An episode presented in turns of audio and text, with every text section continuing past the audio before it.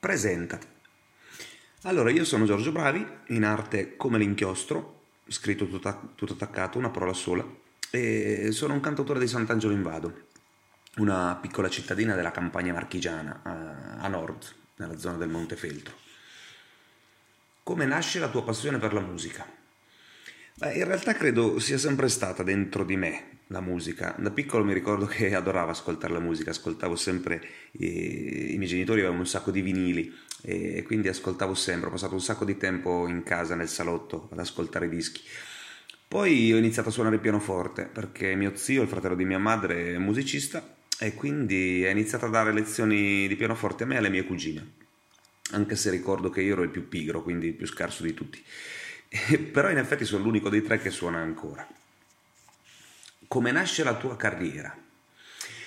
Allora, considero il punto di vista della, della, mia esperienza musicale, secondo me, è, stato, è stata l'esperienza che ho fatto con una band folk che si chiamava La Bottega del Rumore Nobile.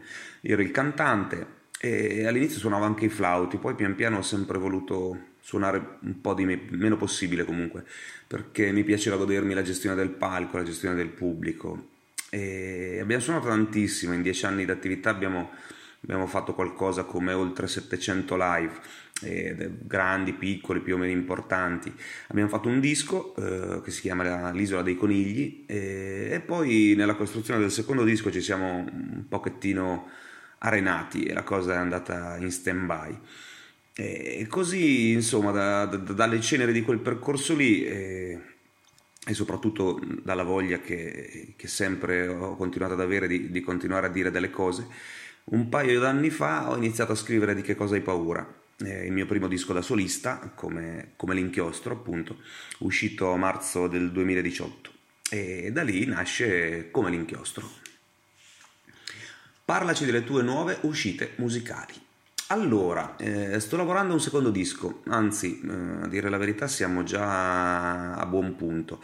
Eh, siamo insieme a Livio Boccioni, che è l'artigiano che dà forma un po' ai miei pensieri e alle mie follie musicali, e il disco è quasi pronto. Spero di poter trovare presto un'etichetta che, con cui condividere il progetto.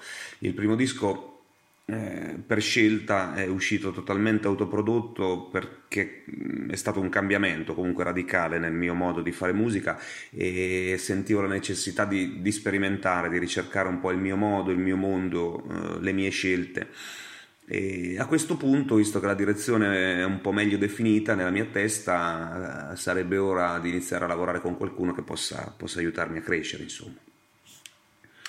Con chi ti piacerebbe collaborare nel mondo della musica?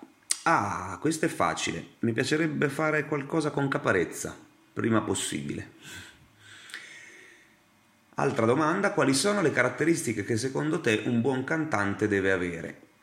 E ma secondo me un cantante deve essere in grado fondamentalmente di trasmettere eh, quello che ha dentro a chi lo sta ascoltando. E se parliamo poi di un cantautore, direi che la cosa fondamentale è che abbia qualcosa da dire. Quali sono i sogni che vorresti realizzare nella tua carriera musicale? E beh, direi che la cosa fondamentale per me in questo momento sarebbe che questo progetto cresca.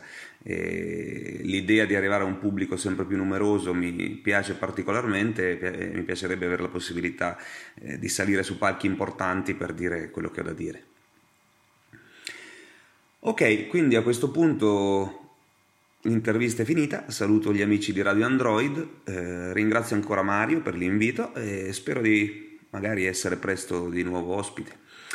Quindi mando un grande abbraccio a tutti, eh, saluto ancora tutti gli ascoltatori di Radio Android e a presto da Come l'inchiostro. Ciao a tutti.